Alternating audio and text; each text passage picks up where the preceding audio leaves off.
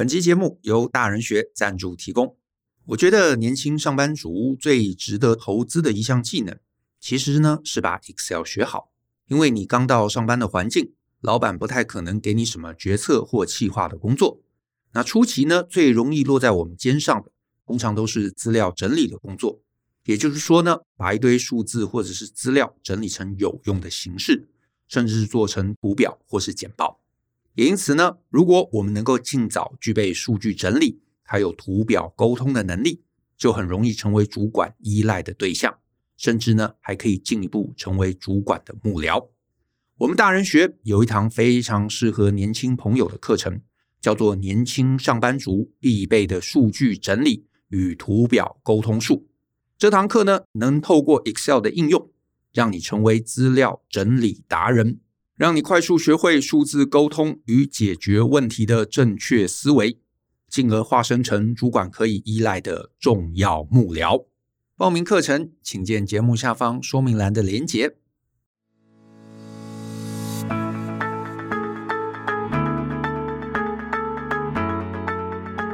欢迎收听大人的 Small Talk。这是大人学的线上广播节目，我是 Joe 张国阳。大人学是个分享成为成熟大人必备学问的知识平台。我们长期分享职业发展、人际沟通、个人成长、商业管理以及两性关系等等的人生议题。那欢迎大家可以多多关注。那如果你喜欢我们的内容，欢迎留言分享你觉得很棒的地方，也欢迎分享给亲朋好友。那在今天的节目中，我要来回答一封读者的来信。那这位读者啊，署名叫做达雅。那我先把他的信啊念给大家听。他写说呢，Joe and Brian，你们好，这一年来都有持续关注你们的 Podcast 节目，内容都很受用，谢谢你们常常不吝啬的分享观点跟想法。我是一个出社会两年的菜鸟，那最近呢，在换工作上面遇到了一些困难，想听看看两位主持人的建议和观点。我在大学时候啊，就有在餐厅打工。后来毕业时，老板觉得我能力不错，就让我在餐厅以正职的身份继续做下去。我也就这么做了一年。那在这一年中，我呢常常思考自己想要做什么，喜欢做什么，还有未来发展性等等的问题。然后呢，我就发现我对于警察这份公职啊很有兴趣。于是呢，毅然决然在没有足够存款的情况下，转回工读生来半工半读。可是啊，考试的结果不如意，我落榜了。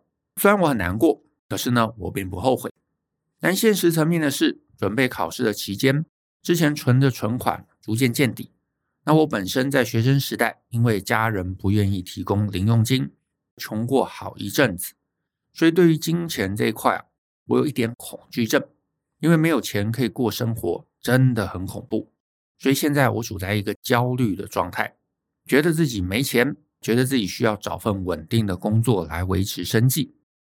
那目前我还在旧的店家担任工读生，但因为赚的钱啊真不够我应付生活，所以我又找了一份同性质的工作。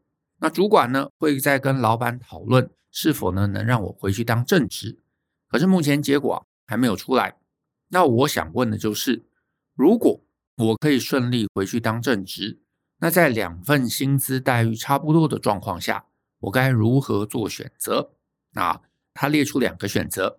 第一个，选择工作上手，但已经没有可以学习的旧工作，我可以先求稳定的生活跟经济能力。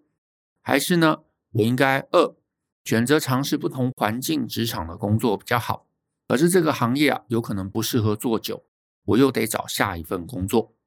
他总结，在人生刚起步的时候。应该选择安逸稳定，再发展其他可能性，还是应该尝试各种不同可能性，不要安逸在舒适圈里头？谢谢两位耐心看完我的疑惑。好，针对大雅这个两份工作到底该怎么选？我其实觉得啊，这真的是很多刚出社会年轻人的一个常见迷思。换句话说，其实是一个思考盲点啊。就是大雅，我觉得你在思考上面最大的这个盲点，其实就是你这个问题本身。两个工作到底怎么选？因为我觉得你对于换环境、学习新东西有一个非常大、非常核心的错误迷思。好，我先讲，你最后特别写到说，我到底应该选择上手但已经没有可以学习的旧工作，让我先求稳定的生活跟经济能力，还是应该选择尝试不同环境职场的工作好？我要说的是，如果我是你，我其实在思考上面，我完全不会在这两件事情上面纠结跟打转。为什么这么说呢？因为啊，年轻人很多错误的认知在于，他会觉得说，哎，今天如果我做一份工作，这份工作能够让我接触到一些新的事情，哎，表示我就在学习，好像觉得说有学习，学到一些新东西，就表示我有进步嘛。那觉得有进步，好像就是好。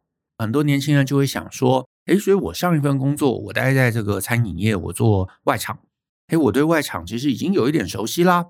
那我这个时候其实就应该跳去一个完全不同的产业，比方说我去这个衣服店卖衣服，对不对？我就会学到一些别的东西啊，我学会怎么叠衣服啊，我学会怎么样去仓库找东西啊。好，但是呢，我得说这个逻辑从我的观点，从一个职涯发展的角度而言，这完全是错的。那我建议哈，如果你手上经济还有余裕，你可以考虑买一堂我有一个线上课程。叫做用经营公司的思维经营你的人生。我在里头有非常非常详尽的来探讨这个概念，因为这真的是很多年轻人最常见的一个职涯选择的迷思。这个迷思走错了，你就会让自己杂而不专，你就会让自己在长期的职涯发展中很容易卡住。好，那我们今天节目我讲一个比较简单的版本，就是简单概念的版本是，如果有一天。你认识一个大公司的老板，就举例来说，比方说鼎泰丰的老板。假设呢，鼎泰丰的老板他跟你闲聊，他说：“哎，你觉得我应该继续做小笼包吗？对不对？嗯，还是我应该做一个不同的东西啊？我们要不要去开一个修车店？对不对？这样子我其实经营上面可以换一个环境，我就可以学新东西。那我这样子是不是经营上就跳出舒适圈了？啊，假设真的他跟你聊这个事情，你不会觉得这人很笨吗？”那鼎泰丰到底是要开什么修车店，对不对？你是钱太多，时间太多，然后太无聊了吗？你鼎泰丰，你开个修车店是有什么优势？你会找到客人吗？你之前修过车吗？你之前到底跟车子有任何连接、有任何关联吗？都没有嘛。所以你做这样的事情，其实就是搞砸自己的人生。明明之前小笼包开得好好的，小笼包的市场也没有碰到什么竞争，或者是至少你已经在这个竞争的 number one。另外跑去开一个完全跟你不搭嘎的，这个其实对你而言没有任何好处，没有任何竞争优势，你甚至要花很大的一个辛劳，你才能争取到客人。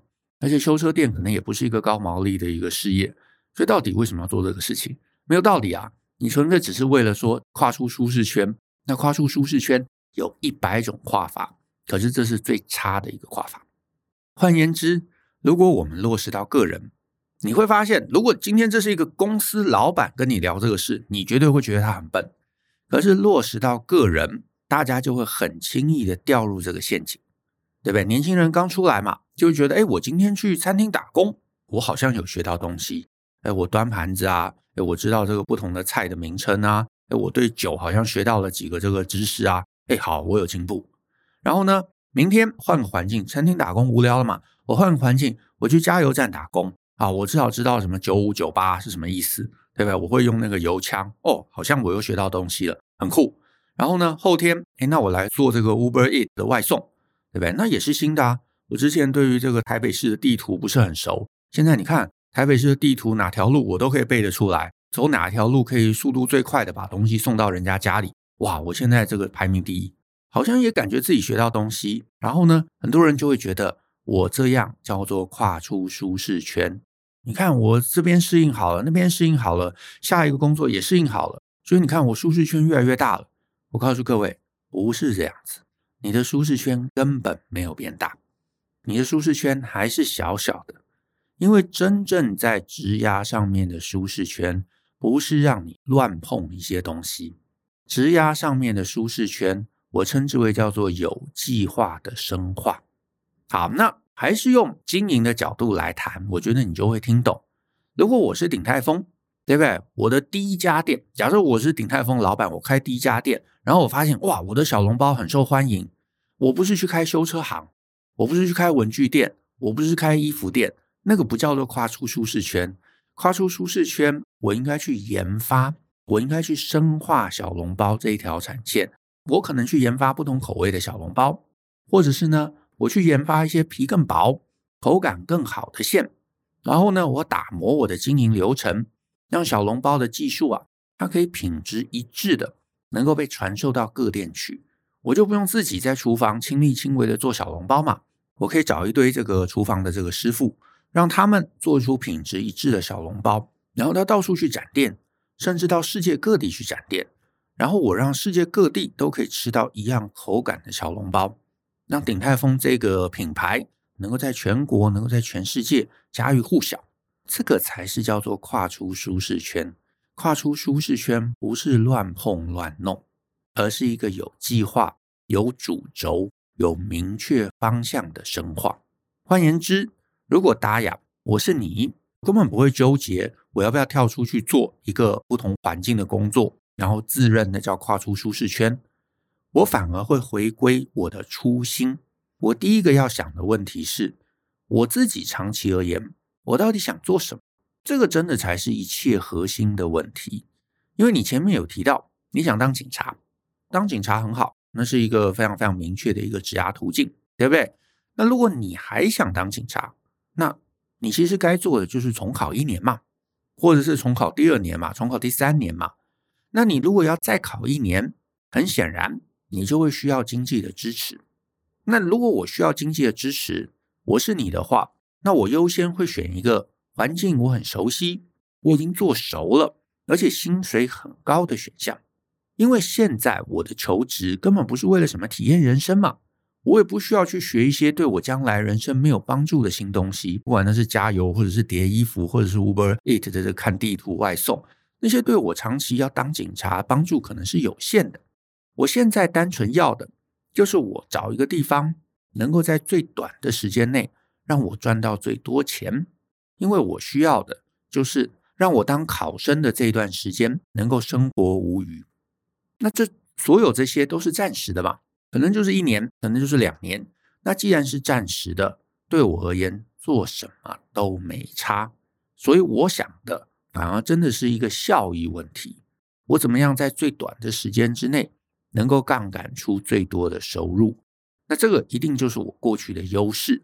我过去做熟了，那是我的优势。过去有特定的才能，那是我的优势，对不对？我举例，假设，哎，你其实在学生时代。哇，很会写 code。那你说，那我去接一个什么这个软体开发的一个案子，好，或者我很会平面设计，我去接几个平面设计的案子，诶，搞不好比在餐厅打工来得更好。那我一定拿我的这个技能来帮我换生活费，因为我在这里，我想的是要换生活费，让我能够准备好去我真正想去的地方。那什么是你真正想去的地方？可能是警察，或者是考了这一年，你觉得警察你也没有兴趣了。好，那下一个兴趣或者你真正人生长期想去的地方在哪里？是餐厅，是加油站，或者是任何领域？那个我觉得是最终要选择的。这就有点像我们去旅行嘛，你总要决定你要去哪里。你去日本，你去高雄，你去宜兰，那都可以。重点是你要有目的。你没有目的，你说啊，我现在去旅行，我那个不叫旅行，那个叫流浪啦，那个叫流浪。那这个流浪。那最后会流浪到哪里？那真的我们事前就不知道了。可是呢，如果哎你说长期我其实也没有那么喜欢警察了，那我该怎么办？我这两份工作我该选什么东西？我的答案是：假设你之前待餐厅，那餐厅是不是一个你觉得你想要持续发展下去的？因为我猜一开始打工多半都是待外场嘛，对不对？就是点点单，然后打打 POS 机。或者是就是送饮料、送餐点这样子，可是呢，你就算待在餐饮业，你也不可能一辈子都做外场啊。那这个时候，你是不是想要能够再去累积一些能够让梦想扩大的职能？梦想扩大的职能不是去一个完全不同的领域，而是你有没有机会进厨房呢？如果你有机会进厨房，那你搞不好应该去学烹饪，或者是待在跟厨房相关的一个位置，对不对？你可能不能当大厨。可是能不能当大厨旁边的助手？啊，我对餐饮业不是那么熟，但是呢，嗯、总有一些可以在厨房里头待的事情，对不对？或者是餐饮可能也需要做行销啊，或者也需要做饮料啊，也需要在吧台啊，或者你想要做餐饮业的经营，那你可能就要有计划的去碰那些领域，不是都是一直待在你知道最低线的领域，到处碰，然后你就觉得我叫做跨出舒适圈，没有，那根本没有跨出任何的舒适圈，你只是从一个不舒适的地方去到另外一个不舒适的地方，你的舒适圈没有扩大，你只是在忍耐跟习惯而已。那当然，你说那我能不能跨去别的领域？呃，当然也可以啊，这也没有错，因为有可能你发现啊，餐饮其实不是我喜欢的，那我想去别的领域看看。如果是这个目的，那当然没有差，你就去看看。那薪水可能就不是在这件事情上最重要的，对不对？就是哦，原来我做餐厅，然后我想说，哎，我去咖啡店看看，我去这个花店看看啊，我去啊服装店看看，都可以。既然年轻，你当然是可以去试试看。可是这个也跟跨出舒适圈没有关系，这个其实是找到你的人生方向。那你找到了，你接下来永远都要做一件事情，就是深化。你发现哦，咖啡店我喜欢，那你接下来就要去研究咖啡啊，你就要能够冲泡好咖啡啊，你就要懂豆子啊，你搞不好要懂什么烘豆啊，这些东西其实才是你在那个领域能够待下去，而且在那个领域舒适圈扩大的关键。我真的很想很想讲一件事情，人生并不是碰过就叫学到，学习啊，真的是一个需要深度投入、磨练、深化的过程。所以你这么年轻，一开始绝对可以到处碰碰、摸摸、看看，可是最终你需要选择一个地方，好好的蹲低，好好的把自己磨到强、磨到顶尖。我觉得这个才是你将来突破的关键。否则呢，今天餐厅打工，明天加油站打工，后天服装店打工，下个月花店打工，然后呢，呃，半年之后送 Uber，你这个不是学习，甚至也不是斜杠哦。很多人都在讲斜杠嘛，这根本不是斜杠，这个只是年轻人的兼职，因为你都在第一线，第一线的技能是称不上斜杠的。那既然称不上斜杠，也称不上跨出舒适圈。那这种第一线的技能的一个累积，对你长期人生帮助就会非常非常有限。所以我建议你退回来，想想你最后要什么。要考警察，那就选个薪水高、时数低的一个工作，让你可以专心念书。假设你不要考警察了，那你就选定一个领域，去那边蹲低，把自己磨到强，把那个领域里头所有相关的职能。你都有所触碰，这个才叫做跨出舒适圈。这样子，你的人生职涯才能走得稳。那我们今天节目就到这边，谢谢大家的收听。如果你喜欢我们的节目，欢迎分享给亲朋好友，尤其欢迎大家在节目下面留言给我们鼓励。那我们一起相信、思考、勇于改变，一起来学习成熟大人的各类学问吧。那我们下次见喽，拜拜。